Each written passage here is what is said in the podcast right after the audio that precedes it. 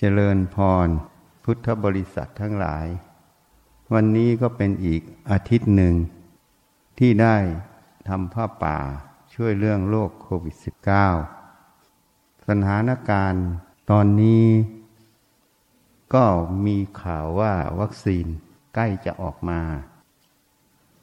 แต่บางท่านก็ให้ความเห็นว่า วัคซีนอาจจะยังไม่ใช่คำตอบ สิ่งที่จำเป็นเฉพาะหน้าตอนนี้ก็ยังสู่มาตรการเดิม คือการสวมหน้ากากอนามัย การล้างมือ การเว้นระยะห่าง การไม่ไปอยู่ในที่ชุมชนแออัดมาก ๆ อันนี้ยังต้องปฏิบัติอยู่ ไม่นั้นโอกาสที่โรคจะกระจายแพร่เชื้อก็จะยังสูง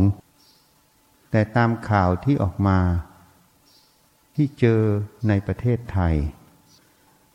ส่วนใหญ่จะอาการไม่มาก หรือไม่มีอาการ ตรวจพบย้อนหลังบ้าง หมายถึงเชื้อมันตายแล้ว มีภูมิต้านทานแล้ว อย่างเช่น คนอินเดียที่อยู่ภาคใต้ ก็จะมีเรื่องของทหารที่ฝึกคบบ้าโก ก็มีการกักตัวแต่ก็ยังไม่เจอ เขาบอกว่าประเทศไทยเนี่ยลงทุนทางด้านพื้นฐานทางสาธารณสุขมาก ในช่วง 40 ปีที่ผ่านมา เขาก็ให้เครดิตนายก อันนี้ก็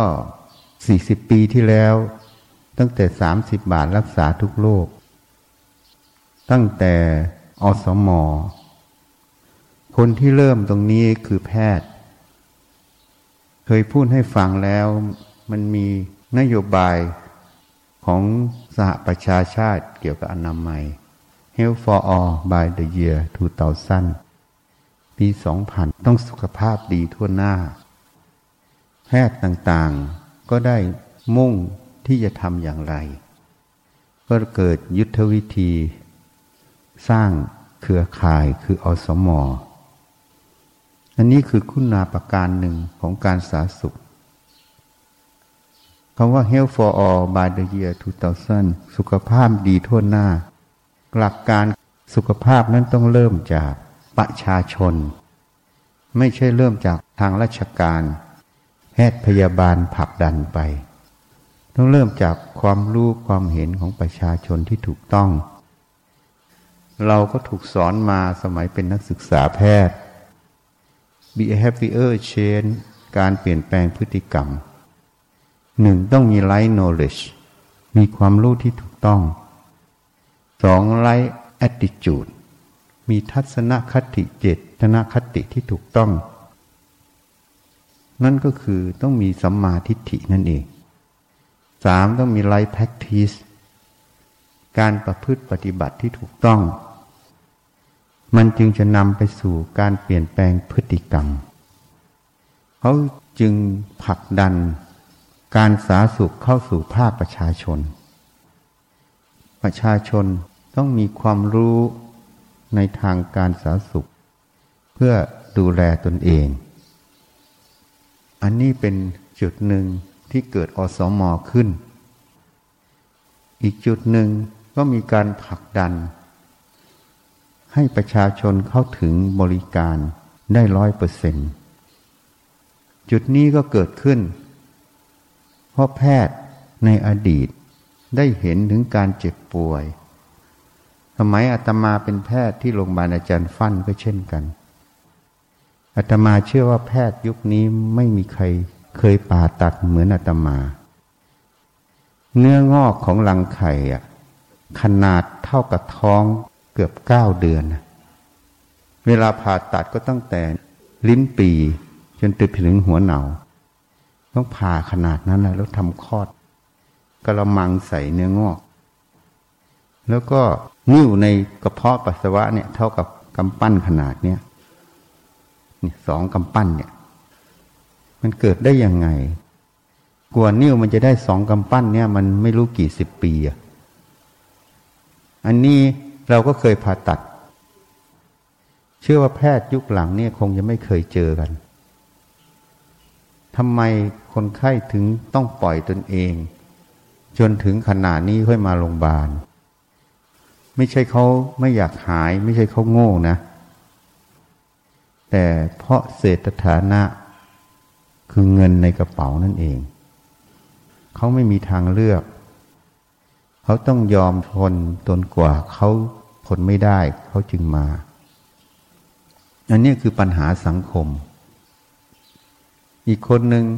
เป็นหนองที่ต้นขาเนี่ยเหมือนถุงน่องเนี่ย แล้วก็มีหนองเข้าไปอยู่ในถุงน่องนี่เทียบให้ดู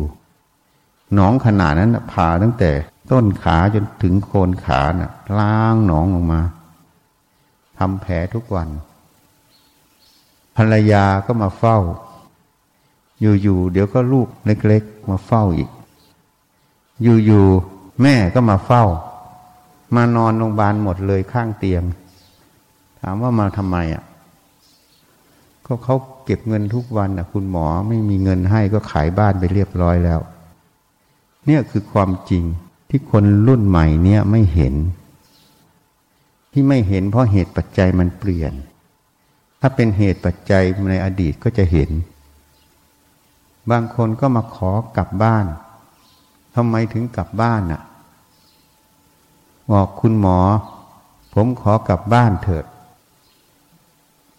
ผมตายคนเดียวดีกว่าครอบครัว ผมตายทั้งครอบครัว อันนี้เป็นสิ่งที่เขาบอก เอา้าทำไมถึงพูดเช่นนั้นเขาบอก ก็รักษาผมไปแล้ว กลับไปครอบครัวผมก็เป็นหนี้เป็นสินไม่มีจะกินก็ตาย ผมยอมตายคนเดียวดีกว่า ลูกผมเมียผมแม่ผม น้องผมก็ยังจะรอดได้นี่คือปัญหาสังคมที่แพทย์สมัยก่อนเห็น ในแพทย์สงวนท่านก็คงเห็นเหมือนที่เราเห็นนะ เพียงแต่เราไม่ได้เป็นแพทย์ชนบท เราดูชนบท เราไม่ได้แสดงตัวเป็นแพทย์ชนบท เขาก็ผลักดัน นายกรัฐบาลหนึ่งก็ไม่ยอมรับ บอกว่าทำไม่ได้สามสิบบาทรักษาทุกโรคพอรัฐบาลนั้นเปลี่ยนก็ไปอีกรัฐบาลหนึ่ง รัฐบาลนี้กอบกับมีแพทย์เป็นทีมก็บอกว่ารักษาที่คลินิก เงินสามสิบบาทยังรักษาได้ ค่ายาค่าอะไรพอตู้ทนกันได้ เขาก็ปรึกษากันเขาบอกได้ เพื่อประโยชน์ของประชาชนทั้งหมด ก็เลยรับโครงการสามสิบบาทรักษาทุกโรคเข้ามา เขาต้องให้เสียสามสิบบาท เพราะว่าอะไร จริงๆแล้วสามสิบบาทรักษาทุกโรคเนี่ย พระนี่เสียสิทธินะ เพราะอะไรอะ เพราะพระสมัยก่อนเนี่ยไปรักษาโรงพยาบาลไหนก็ได้ฟรีหมด ตอนนี้พอสามสิบบาทรักษาทุกโรคพระจะไปรักษาไหนก็ไม่ได้เลย ต้องรักษาที่โรงพยาบาลที่เป็นหน่วยบริการ จะไปรับหามหาลัยก็ไม่ได้ โรคบางอย่างหน่วยบริการหมอก็พูดตรงๆ บางทีก็สติปัญญาไม่ถึง ก็ต้องไปในที่บางแห่ง ก็ไปไม่ได้ ต้องจ่ายเงิน นี่พระเสียสิทธิ์สมัยก่อนพระไปไหนได้หมด รัฐบาลก็ไม่เก็บเงินสามสิบบาทพระยังให้สิทธิ์นี้อยู่แต่เก็บประชาชน อันนี้นี่มันเป็นโครงการ เพราะนั้นสามสิบบาทรักษาทุกโรคก็มีความคิดเหมือนทำประกัน ประชาชนในหมู่บ้านนั้น ในอำเภอนั้นมีเท่าไหร่ ก็คิดลายหัว ก็จ่ายให้โรงพยาบาลเป็นลายหัว ให้ไปบริหารจัดการเป็นลายหัวนั่นเอง แต่ประชาชนไม่ได้จ่ายรัฐบาลเป็นคนจ่าย ลายหัวตรงนี้ก็ทั้งค่าแพทย์พยาบาล เครื่องมือแพทย์ทุกอย่างอยู่ในนี้หมด มันก็เกิดโกลาหลเพราะบางโรงพยาบาล โรงพยาบาลใหญ่ รับรีเฟอร์มา แต่ประชากรน้อย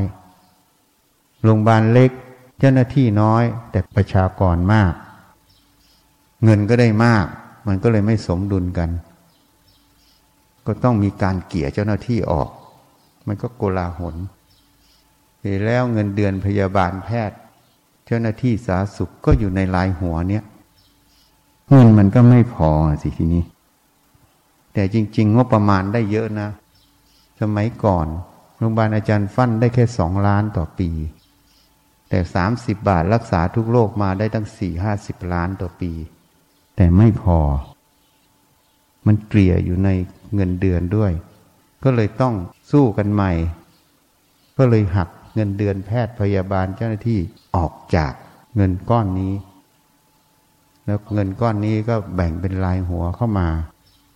แบ่งมาความคิดก็ดี ส่วนหนึ่งก็ต้องใช้เรื่องส่งเสริมสุขภาพ ต้องไปที่อนามัยหรือเรียกว่ารอพอสตอตอนนี้ จริง ๆ แพทย์ประจำบ้านเนี่ย แม้แต่ที่เมืองพลหรือที่อื่นเนี่ยล้าหลังกว่าพันนานิคม เพราะสมัยฉันเป็นแพทย์เนี่ย ฉันไปตรวจที่อนามัยอะอนามัยในพันนานิคม สมมุติว่ามีสิบเอ็ดแห่ง จะต้องมีแพทย์ไปตรวจ ทุกแห่งหนึ่งเดือนต้องหนึ่งครั้งอย่างน้อย แบ่งกันไปตรวจ เดี๋ยวนี้ก็แพทย์ประจำบ้านก็ไปประจำรปสตไปตรวจ เมืองพลเพิ่งมาเกิดตอนหมอปอมา อันนี้ล่าหลังกว่าพนานิคมถึงเกือบสามสิบปีสมัยฉันอยู่ตอนนั้นอันนี้ไปทำตั้งแต่เมื่อสามสิบปีที่แล้ว แต่รุ่นหลังนี้อาจจะหยุดไปไม่ได้พัฒนาต่อ เนื่องจากกำลังคนอะไรก็แล้วแต่ อันนี้เล่าเรื่องประวัติศาสตร์ของสาสุขให้ฟัง เพราะฉะนั้นก็มีการปรับเมื่อสามสิบบาทรักษาทุกโรคคนไข้ไม่ต้องจ่าย ก็เลยมาที่โรงพยาบาลมากขึ้น อัตราการเข้าถึงการรักษาพยาบาลเพิ่มขึ้น มื่อเพิ่มขึ้นอัตราการเจ็บป่วยที่ร้ายแรง ที่จะเห็นอย่างที่พูดให้ฟังก็ลดลงกรอบกับคนอายุสูงขึ้นโรคมันก็จะเปลี่ยน เรียกว่าโรคไม่ติดเชื้อเช่นเบาหวานความดันโรคหัวใจพวกนี้มันจะมากขึ้น แต่ธรรมชาติก็ต้องปรับเพราะคนเบียดเบียนธรรมชาติมาก มันก็เลยต้องมีโรคระบาดแพร่จับสัตว์มาคน หรือไม่เขาก็กลัวอยู่ว่า เดี๋ยวน้ำแข็งพวกโลกเหนือพวกโลกใต้ละลายหมด เชื้อโรคที่ฝังอยู่ตรงนั้นแปลกๆ ก็จะกลับมาหาคน อันนี้เป็นวัฏจักรการควบคุมธรรมชาติ เมื่อคนเบียดเบียนธรรมชาติเกิดขึ้นเยอะ เอาเหนือธรรมชาติ สุดท้ายคนทำลายธรรมชาติ เดี๋ยวธรรมชาติก็เอาคืนเอาให้คนมันตายลง ตายลงยังไม่พอมันเยอะมากมันก็คิดกันมาก ฟุ้งซ่านกันเยอะ เดี๋ยวมันก็ฆ่ากันทะเลาะกัน สงครามมันก็จะเกิดหดตัวลง เดี๋ยวมันมากเข้า เดี๋ยวมันไม่มีที่อยู่มันคุยกันไม่รู้เรื่อง เดี๋ยวปรมาณูนิวเคลียร์ก็จะลงกัน ไม่รู้ยุคไหนจะโดน แล้วมันก็จะลดคนลง แล้วก็ต้องรอมันฟื้นตัวอีกหลายร้อยหลายล้านปี ก็จะกลับขึ้นใหม่เป็นยุคใหม่ขึ้น มันก็จะเป็นวัฏจักรอย่างนี้แหละถ้าเรารู้วัฏจักรเหล่านี้ เราจะทำอย่างไร ให้การเปลี่ยนผ่าน เปลี่ยนด้วยความนุ่มนวลเปลี่ยนด้วยความสูญเสียน้อยที่สุด เหมือนการเมืองไทยเนี่ยจะทำอย่างไร ที่จะเปลี่ยนผ่านการเมือง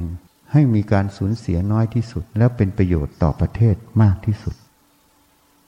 การเปลี่ยนผ่านตรงนี้คงจะยาก เพราะธรรมชาติของมนุษย์นั้นอะมีแต่โลภโกรธหลง ถ้าพูดไปแล้ว เดี๋ยวเราก็โดนโจมตีอีกแทบจะไม่มีหน่วยงานใดไม่มีคอร์รัปชัน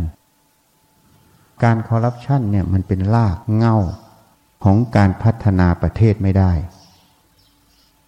จิตคนไม่มุ่งต่อประโยชน์ส่วนรวมไม่เสียสละ มุ่งแต่ประโยชน์ส่วนตน แต่พูดเรื่องนี้มากไม่ได้ เดี๋ยวเขาจะหาเรื่องเรา เพราะคนพูดความจริงนี่ต้องตาย คนพูดเท็จนี่ คนสรรเสริญเยินยอ ไม่ว่าวงปฏิบัติพระเหมือนกัน พระที่โกหกคนทั้งเมือง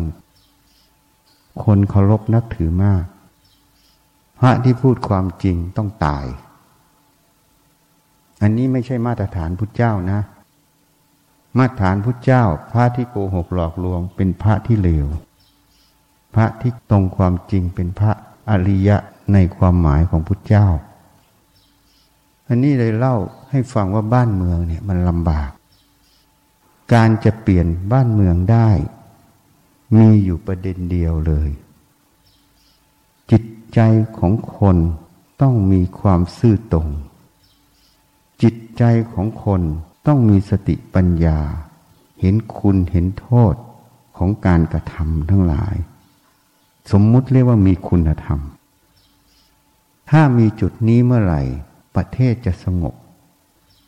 การพัฒนาประเทศจะก้าวไปได้ คนจะอยู่ด้วยความสุข ทั้งกายทั้งใจ จริงๆ Health for All by the Year เตาสั้นมันมีสองส่วน ส่วนหนึ่งคือสุขภาพกาย ส่วนหนึ่งคือสุขภาพจิต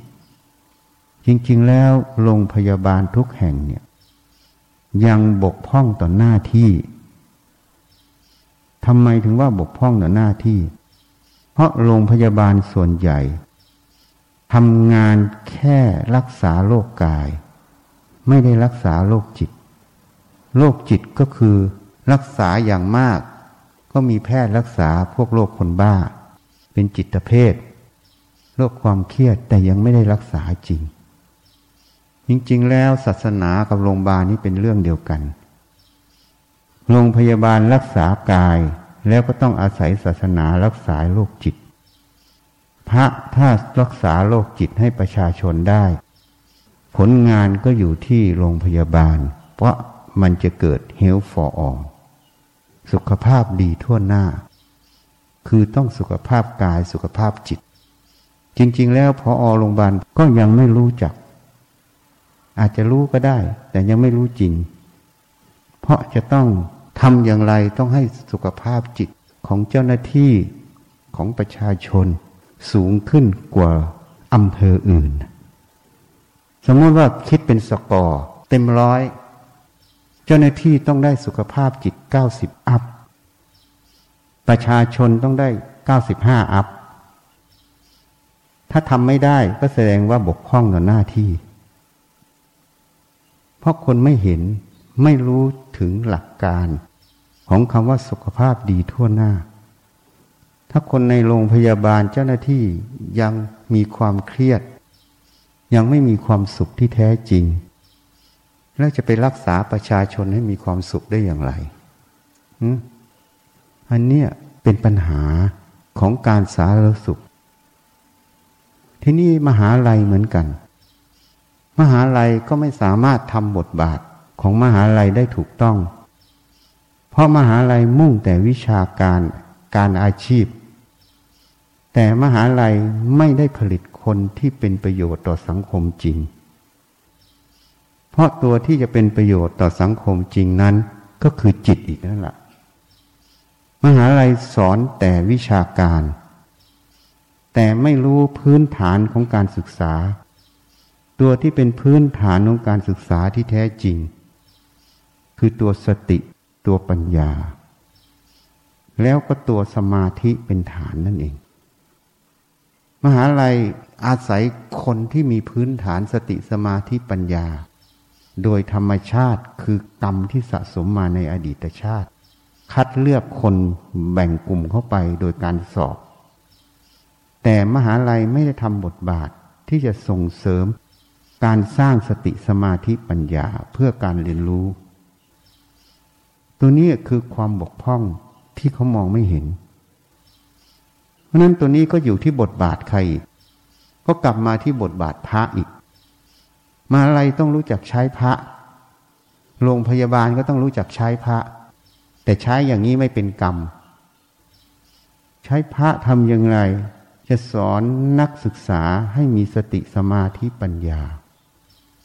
เพราะสิ่งที่มหาลัยสอนยังไม่ได้สอนตัวปัญญา มหาลัยสอนตัวสัญญา หลักวิชาการทั้งหลายที่ศึกษาค้นคว้ามา เมื่อมาสอนนักศึกษาก็คือให้จำแต่มหาลัยยังไม่สอนหลักการคิดที่ถูกต้อง การคิดที่ถูกต้องนั้นจะเป็นเหตุให้รู้จักเอาสัญญาคือความรู้ในวิชาการนั้น มาใช้ประโยชน์ได้สูงสุดหนึ่ง จะเป็นเหตุให้ดำรงชีวิตได้ถูกต้องหนึ่ง จะเป็นเหตุให้สังคมนั้นสงบหนึ่ง ก็คือผลิตคนที่มีคุณภาพ ซึ่งเราเคยได้ยินสมัยชั้นเป็นนักศึกษาก็ได้ยินพระราชสวนีของราชนีรอเก้าที่ไปให้โอวาทตอนประธานปริญญาบัตรความรู้ต้องคู่คุณธรรม แต่มหาลัยไม่เคยสอนความรู้คู่คุณธรรม สอนแต่ความรู้ คุณธรรมแล้วแต่ยถากรรม เพราะนั้นคนที่ออกมาจึงเป็นครึ่งคน ไม่ใช่เต็มคน เพราะความรู้ที่รู้คือความรู้วิชาการ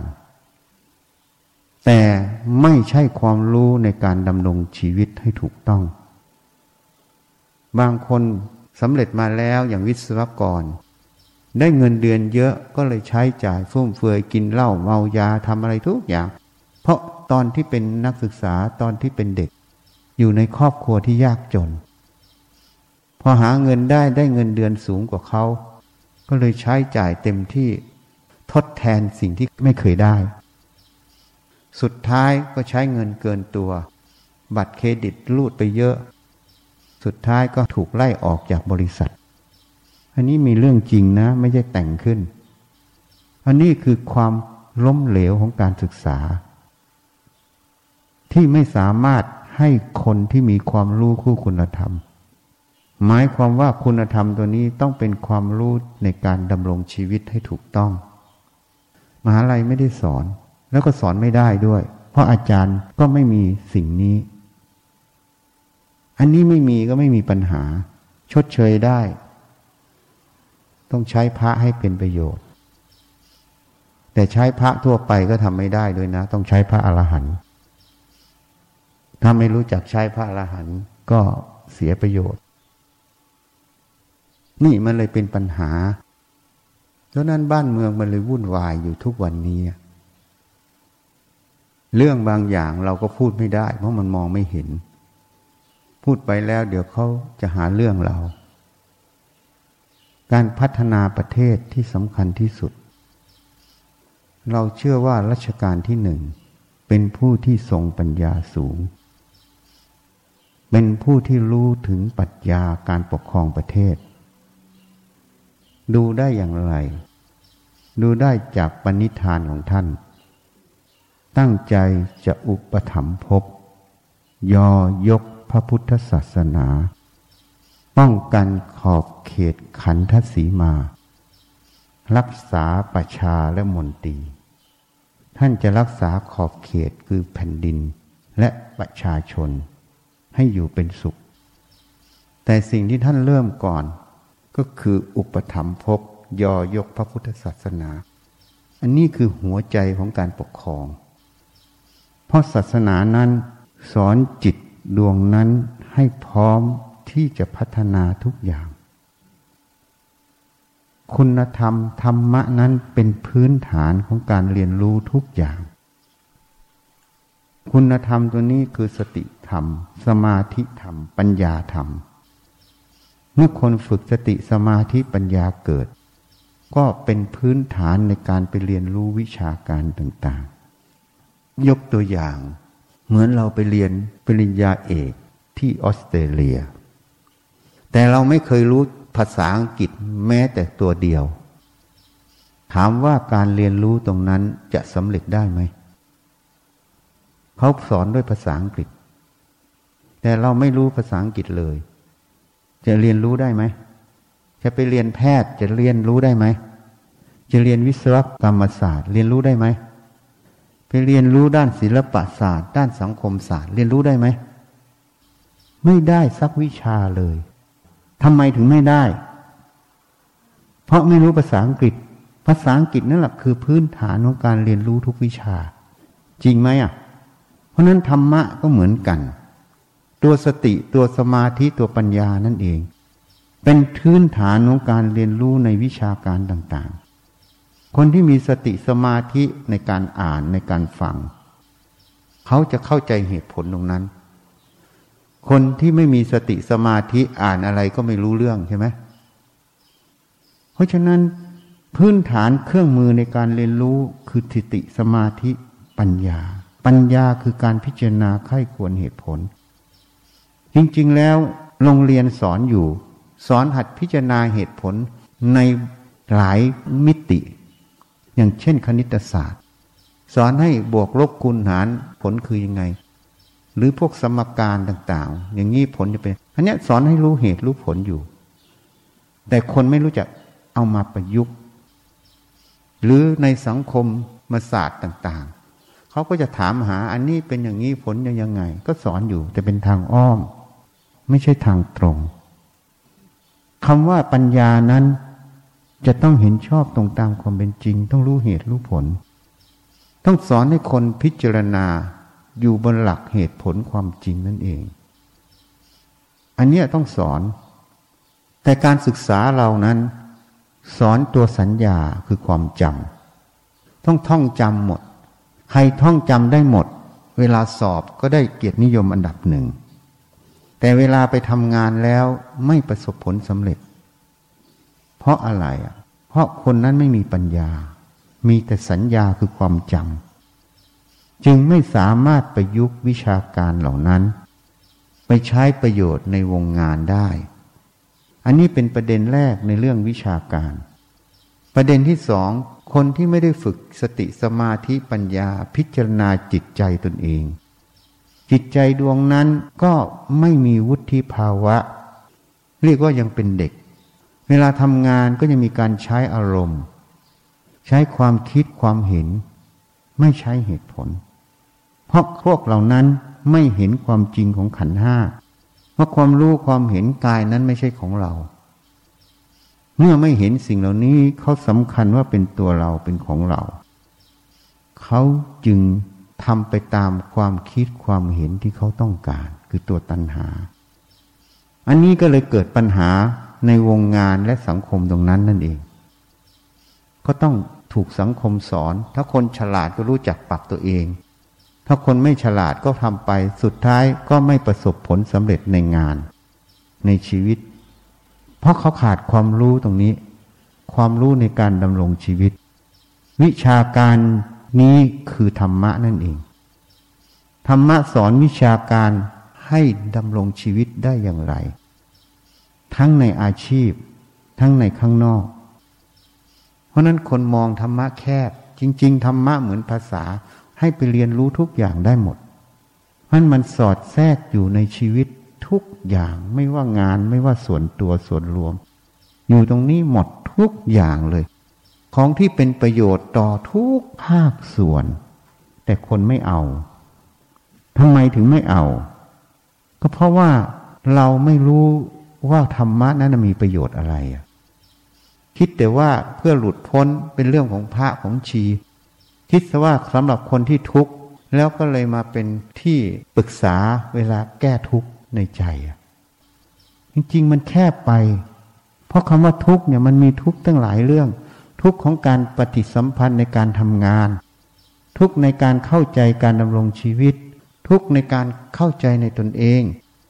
สิ่งเหล่านี้แก้ไม่ได้จากการเรียนรู้ในมหาวิทยาลัย เพราะมหาวิทยาลัยไม่เคยสอน สอนแต่วิชาการ เหตุนั้นมหาวิทยาลัยขอนแก่นเห็นว่าจะสร้างตึกฝึกสมาธิ เราก็อนุโมทนา แต่เราก็รู้อีกว่า มหาลัยขอนแก่นคงลงทุนศูนย์เปล่า เราเป็นสิทธิ์เก่ามหาลัยขอนแก่น จริงๆแล้วเขาไม่รู้จักใช้เราให้เกิดประโยชน์ มหาลัยขอนแก่นถ้าเขารู้จักใช้เราให้เกิดประโยชน์ จะเป็นมหาลัยเดียวที่เป็นเลิศที่สุดในโลก ไม่เฉพาะประเทศไทยนะ เพราะบัณฑิตที่ฝึกออกมาแล้วจะถึงพร้อมทุกอย่าง ถ้าคนนั้นเอาจริง แต่เนื่องจากวิสัยทัศน์ของอาจารย์ และคณะบดียังแคบ ยังไม่รู้จักวิชาธรรมะที่แท้จริงเขาจึงมองไม่เห็นว่า สิ่งที่มีคุณค่าที่สุดเหมือนเพชรที่หาไม่มีในโลก และมีคุณค่ารักษาได้ทุกโลกแค่เอาก้อนเพชรอันนั้นไปวางในคนไข้คนไหนก็หายป่วย เป็นโรคไม่ว่าทางกายทางใจวางไว้ หายหมด แต่เขาไม่เอาแล้วปรารถนาได้ทุกอย่างอยากจะปรารถนาแสนล้านก็ได้แสนล้าน เป็นเหมือนแก้วสารพัดนึก อันนี้เทียบให้ฟังนะ อันนี้สมมติเทียบให้ฟัง แต่เขาไม่รู้จักแก้วสารพัดนึกเขาจึงไม่เอา จริงๆแล้วธรรมะเหมือนแก้วสารพัดนึก เมื่อเขาไม่เห็นวิสัยทัศน์เขาแคบ เขาจึงไม่รู้จัก เขาคิดแต่ว่าธรรมะคือการนั่งสมาธิ ฝึกสมาธิ มีอาจารย์ที่ผลักดันให้ฝึกสมาธิเลยจะทำอาคารสมาธิขึ้นมา อันนั้นมันแคบไป อันนั้นมันแค่ส่วนหนึ่งของธรรมะ แต่ไม่ใช่ทั้งหมด ธรรมะเป็นของทุกสิ่งทุกอย่าง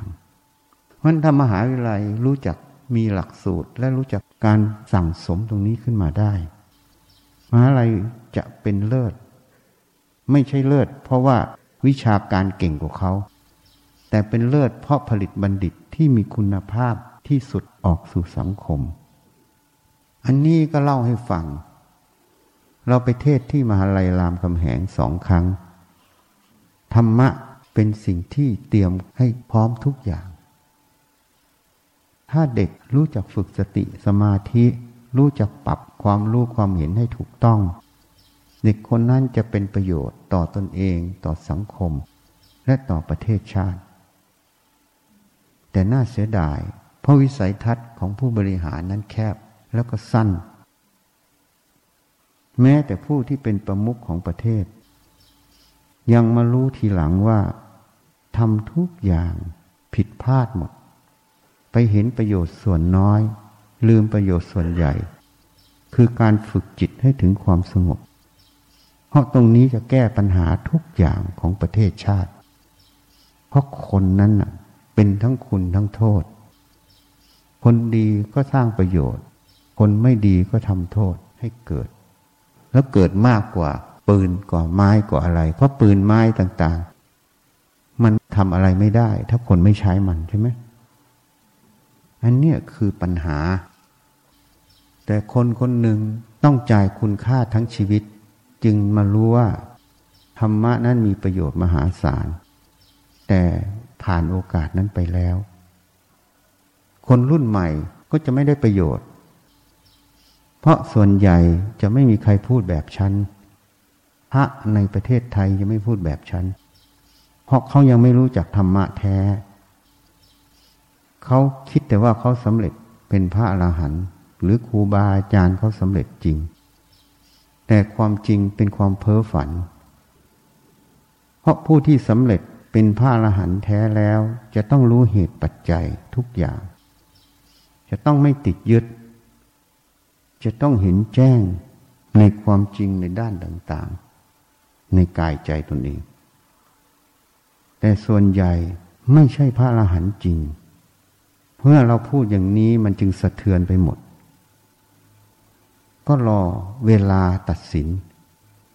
เมื่อเขาลมดับแล้วท่านเหล่านี้จึงรู้ว่าตัวเองไม่ใช่พระอรหันต์จริง แต่ก็มาบอกลูกศิษย์ไม่ได้อีก ลูกศิษย์ก็เลยงมงายต่ออีก ประเทศชาติ ศาสนาจึงเสียโอกาส โดยไม่รู้ตัว นี่วันนี้จึงพูดให้ฟัง เรื่องบ้านเมืองมันวุ่นวาย เพราะนั้นการจะแก้ไขในบ้านเมืองนั้น ฟังดูข่าวแล้วเรื่องสมานฉันปองดอง ก็ไม่มีใครเอาใคร เราก็พูดไว้ตั้งแต่แรกแล้ว ว่าเมื่อไหร่ที่คุณตอกลิ่ม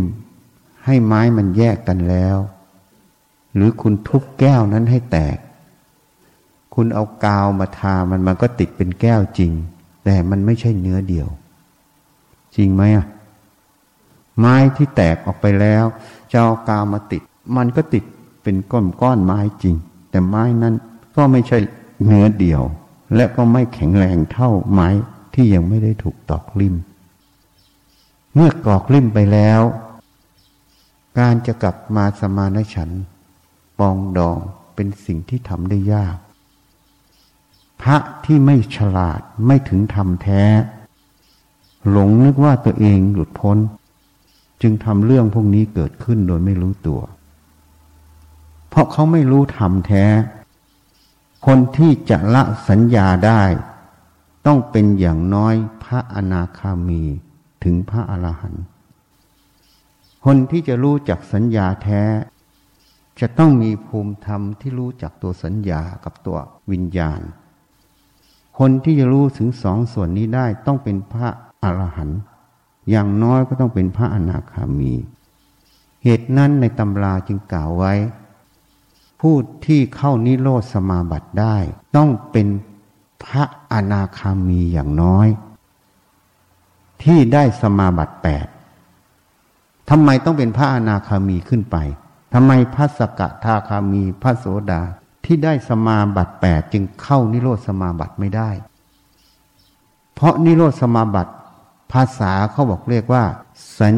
ญาเวยิกะนิโรธ คือการดับสัญญาเวทนา ผู้ที่จะดับสัญญาเวทนาได้ต้องรู้จักตัวสัญญาเวทนา ผู้นั้นก็คือภูมิธรรมของพระอนาคามีขึ้นไป เหตุนั้นเมื่อริมต่อไปมันจึงเป็นสิ่งที่ฝังอยู่ในใจของแต่ละคน สิ่งที่ฝังอยู่ในใจของแต่ละคนนี้คือตัวสัญญา ผู้ที่จะละสัญญาตัวนี้ได้ เด็ดขาดต้องเป็นพระอรหันต์บรรเทาลงได้ต้องเป็นพระอนาคามีถามว่าประชาชนคนไทยเนี่ย อย่างเช่น ยกตัวอย่าง เสื้อสีฝ่ายหนึ่งยี่สิบล้านคนเชื่อสีฝ่ายหนึ่งยี่สิบล้านคนถามว่าสี่สิบล้านคนเนี่ยเป็นพระอรหันต์กับพระนาคามีไหมไม่มีทางโสดายังไม่ได้เลย ถ้าเป็นอนาคาอารหันต์ก็ไม่มาทะเลาะกันอีก ใช่ไหมแล้วถามว่าจะแก้ปัญหาได้ไหม ไม่ได้ เพราะนั้นถ้ารู้ตรงนี้อย่าตอกลิ่ม ให้เกิดความแตกแยก คนที่ตอกลิ่มให้เกิดความแตกแยก แม้แต่เป็นพระก็ถือว่าโง่เขา ไม่รู้ภูมิธรรมข้อนี้จริง ถ้ารู้คุณธรรมข้อนี้จริง จะต้องไม่ตอกลิ่ม เหตุนั้นพระพุทธเจ้าไม่สรรเสริญความแตกแยก ท่านสรรเสริญความสามัคคี นี่ อันนี้ก็แล้วแต่วิถีกรรมของสัตว์โลกของบ้านเมือง อันนี้พูดให้ฟัง นี่เราเอาหลักธรรมมาเทียบให้ฟังเลย ถ้าเขาถึงอรหัตผลจริงเขาต้องรู้ประเด็นนี้ ถ้าเขารู้ประเด็นนี้ เขาจะต้องสอนให้ลูกศิษย์ลูกหา มีความสามัคคีกัน ไม่แบ่งแยกเสื้อสี ไม่มีเหตุผลที่ให้แบ่งแยก เพราะการแบ่งแยกก็คือสมมุติในใจนั่นเอง เป็นการส่งเสริมให้สมมุติงอกงามในใจ เป็นการหลงตัวสมมุตินั่นเอง ไม่เห็นตัวรูปนามแท้ นี่คือปัญหาไง น่าเสียดาย เชื้อตรงนี้ถูกถ่ายทอดในพระพิสุสงฆ์และลูกศิษย์ลูกหา เต็มบ้านเต็มเมือง น่าเสียดายวัดปฏิบัติที่ปฏิบัติไม่จริง ไม่ว่าจะเดินจงกรมนั่งสมาธิทั้งวันทั้งคืน ก็ถือว่าปฏิบัติไม่จริง เพราะเขาไม่เป็นสัมมาทิฏฐิ ไม่ได้เจริญธรรมของพระพุทธเจ้า ธรรมของพุทธเจ้าต้องขึ้นด้วยสัมมาทิฏฐิ เห็นชอบตรงตามความเป็นจริงสัมมาสังกปะดำริชอบ เขาต้องดำริบนความจริง ความจริงของสิ่งที่แตกแยกจะสมานได้ ต้องเป็นพระอนาคามีขึ้นไง ถ้าเขารู้ประเด็นนี้เขาต้องไม่ตอกลิ่ม ข้อที่หนึ่ง ข้อที่สองถ้าเขารู้สมมุติปรมัตแท้ เขารู้ถึงตัวรูปนามแท้ เขา จะไม่ให้เกิดความแตกแยก เพราะการแตกแยกคือตัวสมมุติ เห็นนั้นหลวงพ่อประสิทธิ์จึงสอนเรื่อย ให้เห็นเหมือนกันการเมื่อเห็นเหมือนกัน มันก็ไม่ลบกัน มันก็ไม่ขัดแย้งกัน ถูกไหมเหมือนคนคนหนึ่งเนี่ยท่านเทศ เห็นเขาได้นั่งเครื่องบินก็น้อยเนื้อต่ำใจ ตัวเองไม่ได้นั่งเครื่องบินนะคนนั่งเครื่องบิน ก็อาหังการมามังการเหยียดยามคนที่นั่งควายอะ ใช่ไหมนั้นหลวงพ่อประสิทธิ์บอกจะนั่งเรือบินจะนั่งควายจะนั่งรถ จะนั่งช้างมา้า นั่งเก้าอี้ก็ตูดนั่งเหมือนกันไหมนี่ถ้าเห็นว่าตูดนั่งเหมือนกัน คนนั้นจะน้อยเนื้อต่ำใจไหมคนนั้นจะเหยียดหยามผู้อื่นไหมนั่นแหละตัวรูปนาม แต่ทิ้งที่มันต่างกันคือตัวสมมุติ เข้าใจไหม สมมุติว่าเครื่องบิน สมมุติว่าควาย สมมุติว่ารถ สมมุติเก้าอี้ใช่ไหมแต่ตัวจริงคือรู้เหมือนกัน ท่านใช้สมมุติว่าตูดนั่งเหมือนกัน มันจึงไม่เกิดความแตกแยกความยินดียินร้ายนั่นเองเพราะถ้าท่านถึงทำแท้ ท่านจะต้องไม่ตอกลิ่มตรงนี้ สิ่งที่ท่านตอกลิ่มลง แสดงว่าท่านไม่ถึงทำแท้ ท่านไม่ถึงตัวรูปนามแท้ ท่านไม่เห็น เมื่อไม่เห็นก็มีส่วนทำลายบ้านเมือง ไม่ใช่ช่วยชาติทำลายชาติ ชาติคือประชาชน ช่วยประชาชนคือช่วยชาติ ช่วยประชาชนไม่ใช่เอาข้าวเอาน้ำไปแจก เอาเงินไปให้ อันนั้นมันภายนอก ช่วยประชาชนต้องช่วยให้เขาเป็นสัมมาทิฏฐิ เมื่อเขาเป็นสัมมาทิฏฐิมีสติสมาธิปัญญา เขาจะเป็นคุณาประการต่อครอบครัว ต่อสังคมและต่อประเทศชาติ หาที่สุดมิได้จนกว่าชีวิตเขาดับ ชาติจะได้ประโยชน์จากตรงนี้มากไหมฮะมากไหม ตอบไม่ได้ มาก นี่แหละคือช่วยชาติ เพราะนั้นคนไปเห็นการช่วยชาติ เหมือนโรงพยาบาลเนี่ย เขาบอกว่าขอให้ท่านเป็นที่ปรึกษาทำเป็นที่ปรึกษาจะให้ทำอะไร ก็พูดไม่ได้ จริง ๆ อย่าให้ฉันหาเงินให้ ฉันก็ถามโดหมด ท่านจึงถามองค์ปฐมท่าน ท่านหนึ่งไม่สมควร ผู้ให้พระพิสุให้ด้วยเมตตาไม่เป็นกรรม แต่ผู้รับเงินไปเป็นกรรม เพราะใช้พระหาเงิน ยิ่งเป็นพระอรหันยิ่งกรรมหนัก ฉันจึงบอกเขาว่าฉันทำไม่ได้ ที่ทำไม่ได้ไม่อยากช่วยสร้างโรงพยาบาลนะอยากช่วย แต่ฉันจะเห็นเขาเกิดเป็นวัวเป็นควายหรือเป็นคนรับใช้คนอื่นในภพชาติต่อๆไปเนี่ยแล้วเขาต้องทนทุกข์อยู่ในสถานะภพชาติเหล่านั้นอะฉันทำไม่ได้ นี่คือความเมตตานะฮะฉันเห็นผลที่มันจะเกิดแล้ว ฉันยังทำไม่ได้ แต่พระที่ไม่เห็นผลตรงนี้ก็ทำได้ ถูกไหมเมตตาต้องไม่เกิดโทษต่อฝ่ายใด ถ้าฝ่ายใดฝ่ายหนึ่งยังมีโทษ เมตตานั้นไม่ใช่เมตตาแท้ ในสมัยพุทธกาลก็มีตัวอย่าง นางขุทุตลา สมัยเกิดเป็นลูกเศรษฐี เป็นครอบครัวที่อุปภาคนางพิสุณีที่เป็นพระอรหันต์ เนื่องจากคุ้นเคยกันมาก เมื่อนางพิสุณีไปเยี่ยมที่บ้าน จึงบอกพระแม่เจ้า หยิบเครื่องประดับให้หน่อยกำลังแต่งตัวไง นางพิสุณีก็ระลึกขึ้นมาว่า ถ้าไม่หยิบเขาต้องโกรธเมื่อเขาโกรธแล้ว จิตดับเขาจะไปเกิดนรก แต่ถ้าหยิบให้ เขาไม่ไปเกิดนรก แต่ในอนาคตการเขาจะต้องเกิดเป็นคนรับใช้ผู้อื่น นางจึงบวกลบคูณหารเรียบร้อยในใจ หยิบให้ดีกว่า เมื่อนางหยิบให้นางคุรุตลาจึงมาเกิดเป็นหญิงหลังค่อม เป็นสาวรับใช้ในสมัยพุทธกาลของพุทธเจ้าสำนักโคดม นี่มันมีอยู่แล้วในธรรมบทอันนี้ก็เหมือนกัน ถ้าฉันช่วยไปแล้ว หมอเอ่ยพยาบาลเอ่ยเจ้าหน้าที่ต่างๆ ที่มาขอวันนั้นจะต้องใช้กรรมหมด ฉันทำไม่ลงที่จะเห็นเขาต้องรับความทุกข์ในภายภาคหน้า ศาสนาสอนให้พ้นทุกข์ ช่วยคนให้พ้นทุกข์ แต่เรากำลังจะผลักให้เขาไปสู่ความทุกข์ เราก็เลยต้องหยุด แต่เราช่วยทางอื่นได้ และช่วยได้มากกว่าตรงนั้นด้วย เราจึงให้พรเขาวันนั้นขอให้เขาได้สำเร็จ เราไม่ต้องช่วย แต่เราสามารถจะให้มันมาหาเขาได้ โดยไม่ต้องอาศัยเรา นั่นคือบุญนั่นเอง แต่เขามองไม่เห็น เพราะเขาคิดว่าเราไม่ได้ให้วัตถุเขา เขาเลยไม่เห็นเราอยู่ในสายตา ก็ไม่เป็นไร เพราะเราไม่ได้ทำเพื่ออยากได้ผลประโยชน์จากเขา อันนี้พูดให้ฟัง เหตุนั้นธรรมะเป็นสิ่งที่มีคุณค่าที่สุด สมัยอาตมาเป็นแพทย์ ยังไม่รู้คุณค่าของตรงนี้ จนมาบวชนี่แหละจึงมารู้ มารู้แล้วก็จะบอกญาติโยมทั้งหลาย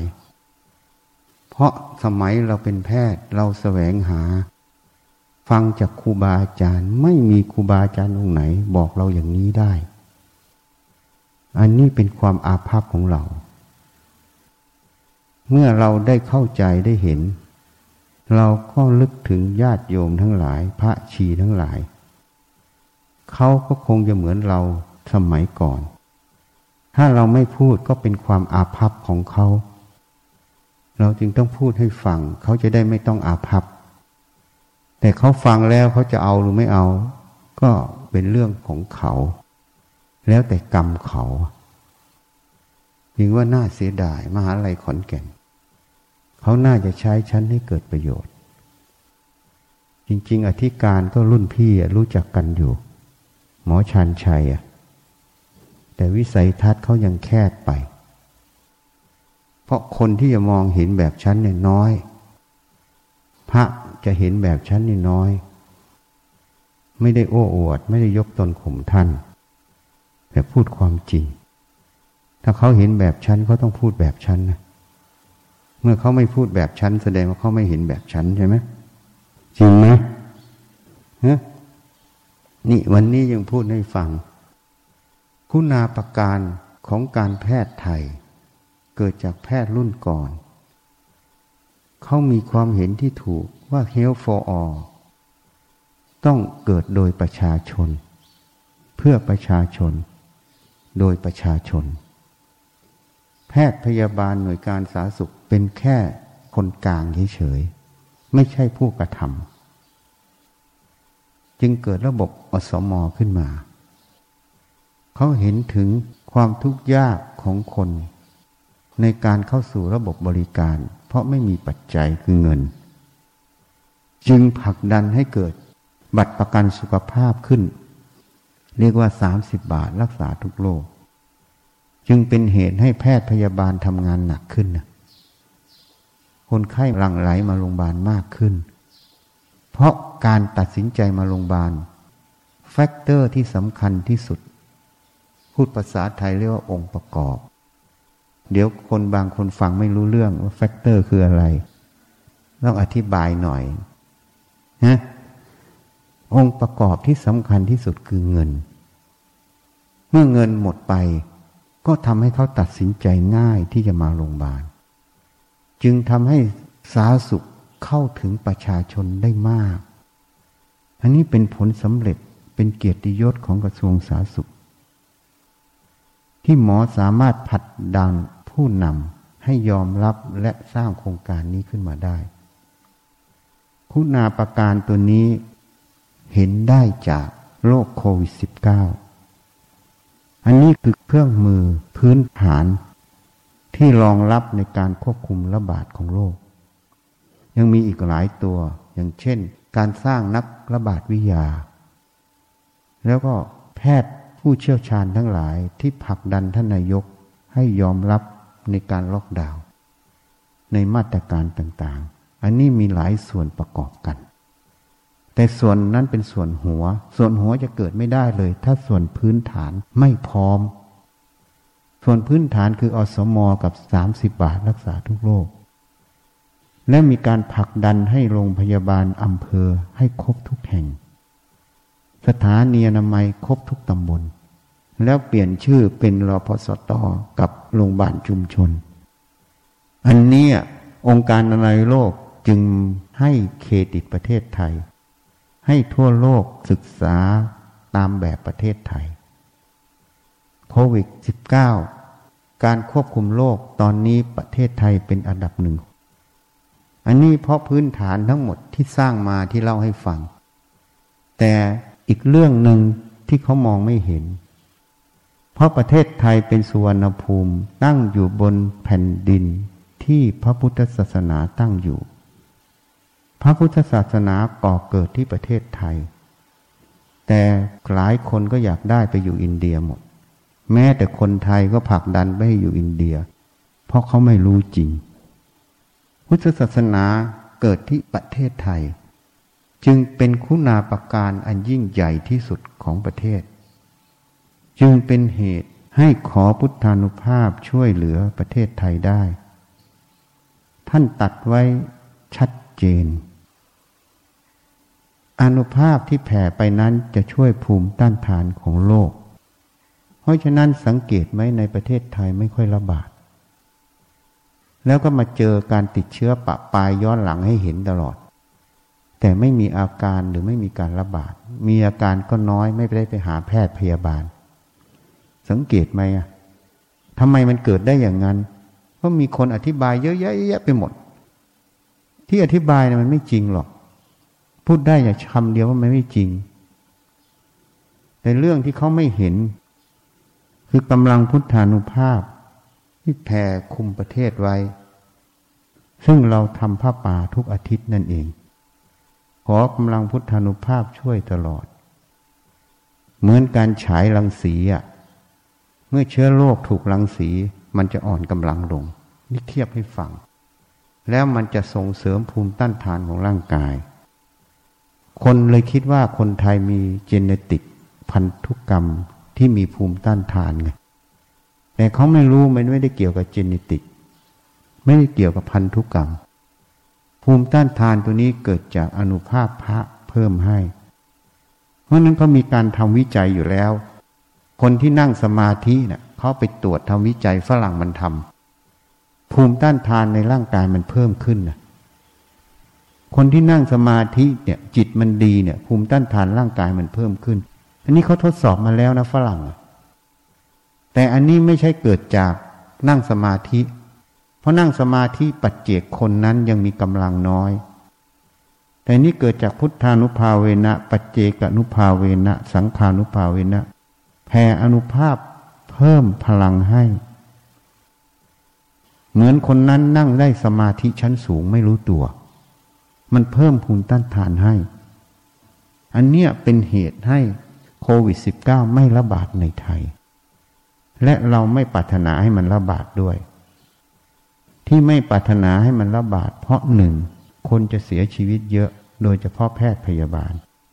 เราจึงสกัดไว้ไม่ให้เกิด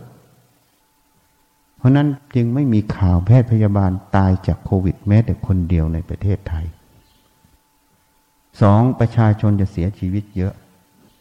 สามธุรกิจจะพังพินาศเพราะนั้นถ้าเราควบคุมตัวนี้ได้ เหมือนจีนควบคุมได้ เศรษฐกิจจีน GDP เป็นบวก ทั่วโลกติดลบหมด แต่จีนคุมเร็วเป็นบวก ประเทศไทยเช่นกัน ถ้าไม่มีพวกนี้ GDP ติดลบจริง ต่อไปมันก็จะฟื้นเป็นบวกได้ แต่ถ้าพวกนี้ซ้ำเติมขึ้นไปอีก คนจะยากจนเยอะ คนจะลำบาก การฆ่าตัวตายก็จะมากขึ้น เพราะคนทุกข์มาก อันนี้แหละคือการช่วยเหลือสาธารณสุขโดยไม่รู้ตัว แล้วช่วยมากกว่าสร้างโรงพยาบาลช่วยทั้งประเทศ ช่วยทั้งคน ช่วยทั้งงบประมาณที่จะต้องเสียไปในสิ่งเหล่านี้ เพราะนั้นคิดเป็นตัวเงินหลายหมื่นล้านอะ เพราะชีวิตคนมันเทียบไม่ได้ แต่ใครจะเชื่อไม่เชื่อก็ไม่ว่าอะไรหรอกนะ แต่ช่วยแล้วก็แล้วไม่ได้คิดจะหวังอะไร นี่จึงพูดให้ฟังนะ เพราะฉะนั้นสรุปง่าย ๆ วันนี้ธรรมะเนี่ยมีคุณาประการทุกอย่างในชีวิตของคน เหมือนแก้วสารพัดนึกฉะนั้นใครอยากได้แก้วสารพัดนึก ให้ฝึกสติสมาธิ ปัญญาให้มากใครถ้าฝึกตรงนี้ได้แล้วจะเป็นประโยชน์ต่อชีวิตตัวเอง จนกว่าลมดับ ถ้าถึงที่สุดแห่งกองทุกข์ก็ไปสู่พระนิพพานนั่นเอง วันนี้จึงพูดให้ฟัง จึงน่าเสียดายคนไม่เห็นประเด็นนี้ เด็กๆก็ไม่เห็น อาจารย์มหาลัยก็ไม่เห็น นักศึกษาก็ไม่เห็น ผู้ใหญ่ที่เป็นผู้บริหารควรจะมีวิชั่นในตรงนี้ก็ไม่เห็น ก็น่าเสียดาย จริง ๆ เราอยากช่วยเขาอยู่มหาลัยขอนแก่น ช่วยเขาเพราะแทนคุณที่เคยไปอยู่ที่ตรงนั้น แต่เขาไม่รู้จักใช้ประโยชน์จากเรา เราก็ไม่ไป เพราะถ้าไปเขาเรียกว่าเสียก เรียกว่าตัณหามันเกิดถ้าภาษาพระเข้าใจไหม เนี่ยถ้าพูดภาษาชาวบ้านเขาเรียกว่าเสียกฮะ